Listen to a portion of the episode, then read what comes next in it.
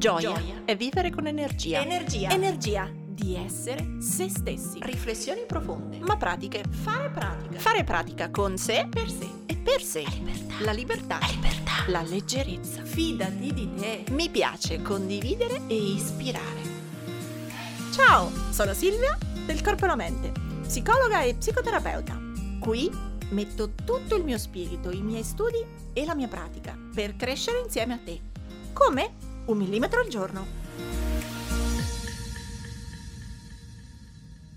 Si fa ad avere più energia? Questo è un po' il tema di oggi e sapete che io mi occupo di questa disciplina che si chiama analisi bioenergetica, quindi ci tengo veramente molto al tema dell'energia e appunto anche in Stress Off trovate eh, tutta una serie di esercizi fisici per l'aumento della carica. Ma oggi non parlo tanto di allenamento, non è quello, non parlo di esercizi psicofisici. Oggi voglio proprio parlare di che cosa possiamo fare chiunque di noi per avere più energia. E le cose sono due non dobbiamo stare ai minimi storici, abbiamo detto, per iniziare un cambiamento dobbiamo riportarci un po' più su. Allora abbiamo due fronti su cui lavorare. Da un lato togliere ciò che ci drena, dall'altra caricare, aumentare le dosi di piacere. Questo è il trick. Ora, come si fa? Togliere le cose drenanti. Togliere le cose drenanti significa pensieri drenanti, e su questo vi rimando al video Cibo per la mente, e, ehm, e quindi che tipo di pensieri io faccio continuamente? Su che tipi di pensieri io mi intarlo, mi imparanoio, mi ci faccio i pipponi? E più io li percorro, più eh, tutta la mia energia carolla. Allora significa diventare responsabili di quei pipponi, diventare responsabile di quel flusso di pensieri, perché non sono altro che un'abitudine. Anche quella è un'abitudine a pensare certi argomenti piuttosto che altri. Allora io posso lavorare per continuamente, se ci capito, dentro a quei pensieri che so che mi drenano, alt, più li percorro, meno avrò energia, meno inizierò il mio cambiamento mi devo fermare da sola. Io quando ho iniziato a lavorare su questo lo facevo spostando l'orologio. Tutte le volte che mi accorgevo che stavo nell'ennesima dentro di me paturnia o lamentela o oh, non ce la farò mai, eh? io sganciavo l'orologio, lo riagganciavo dall'altro lato e questo segnale era diventato per me il gioco, il trick con cui mi dicevo ok pensa ad altro.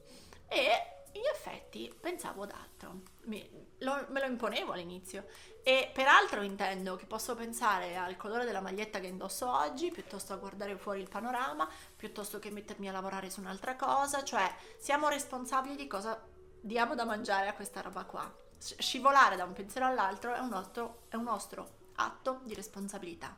Per cui Chiaramente poi rimanevo con l'orologio dall'altra parte perché ogni volta che mi capitava di guardare l'orologio e dire ah cavoli, ah ma è di là, mi ricordavo di restare orientata con pensieri non drenanti e cioè positivi.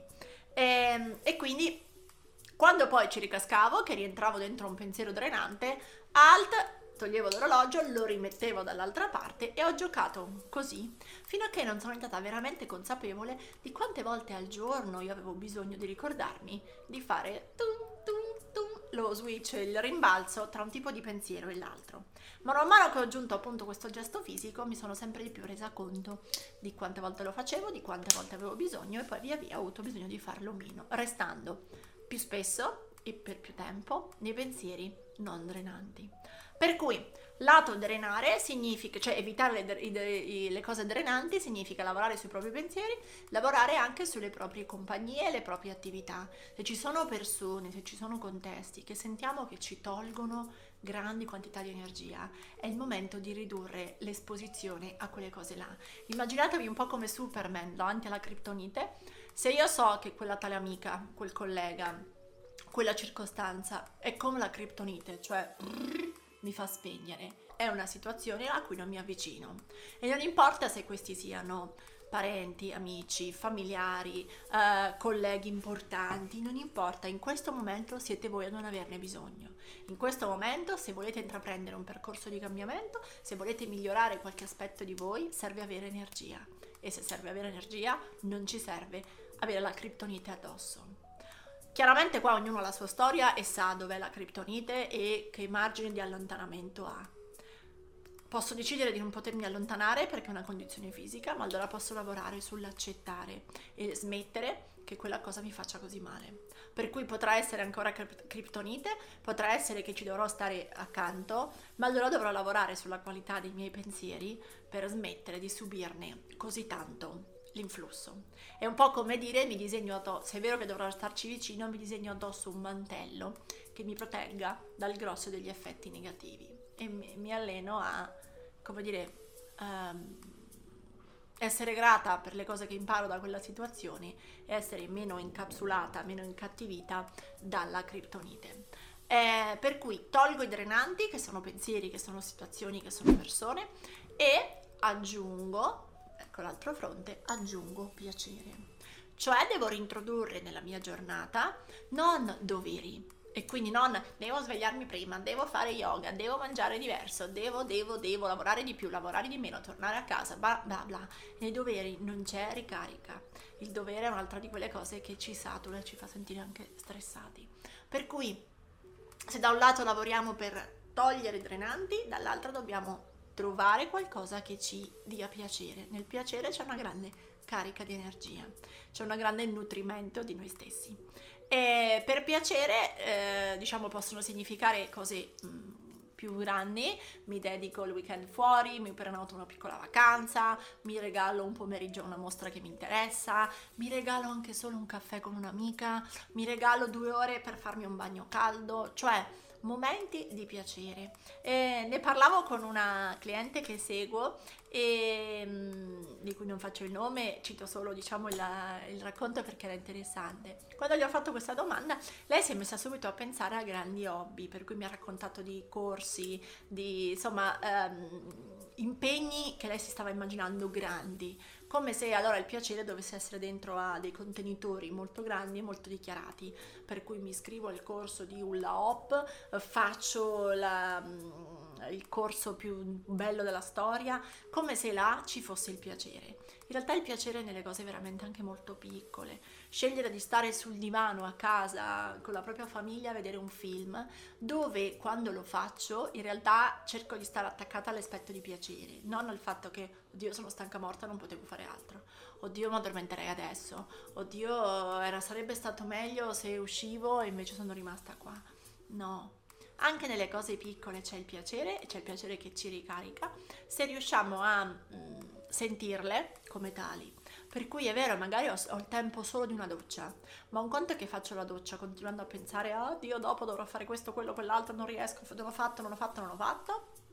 Un conto è che io mi faccio quella doccia ricavandone piacere, per cui dove magari mi compro un bagno schiuma un po' diverso, dove magari mi dedico tre minuti in più, dove mm, mi faccio una coccola con un massaggio o una crema e mm, questa è tre minuti di ricarica energetica.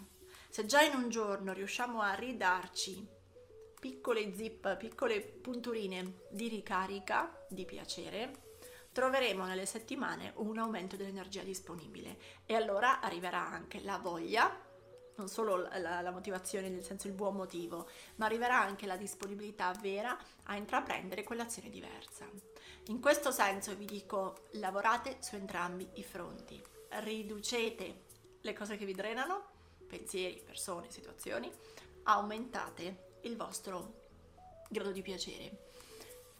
Appunto, nelle cose piccole e nelle cose grandi, perché entrambe hanno valore. Eh, non vi preoccupate che se è un periodo che non potete concedervi cose grandi, funzionano le piccole allo stesso modo. Anzi, proprio perché sono quotidiane, possono servire ben di più e dare nel tempo molta più sostenibilità al vostro cambiamento. Vi saluto in questo caso con due libri, sono entrambi di Alexander Lowen, che è il fondatore della mia disciplina anche appunto dell'analisi bioenergetica, quindi mi fa piacere anche darvi qualche testo un po' più addentro al mondo della psicologia, se qualcuno di voi è interessato e si vuole fare questo tipo di letture.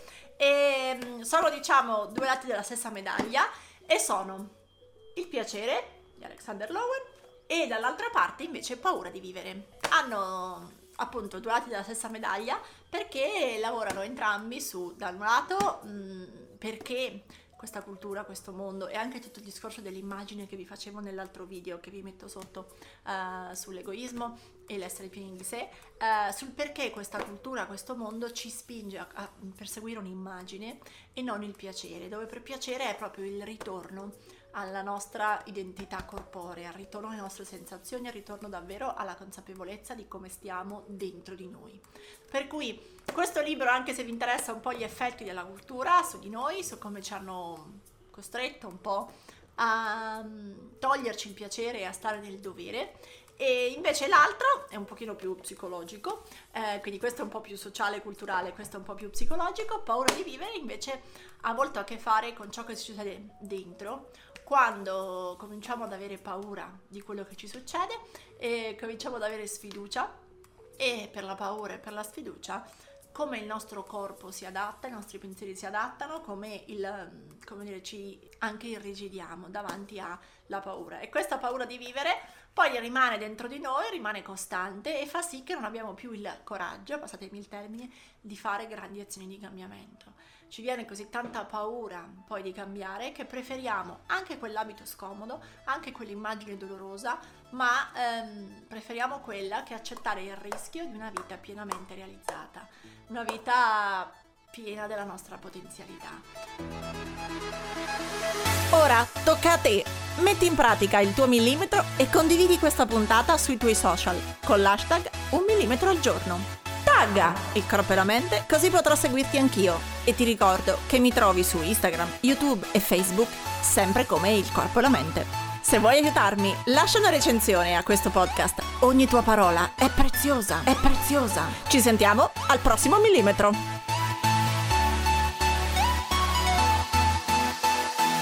Togli e metti.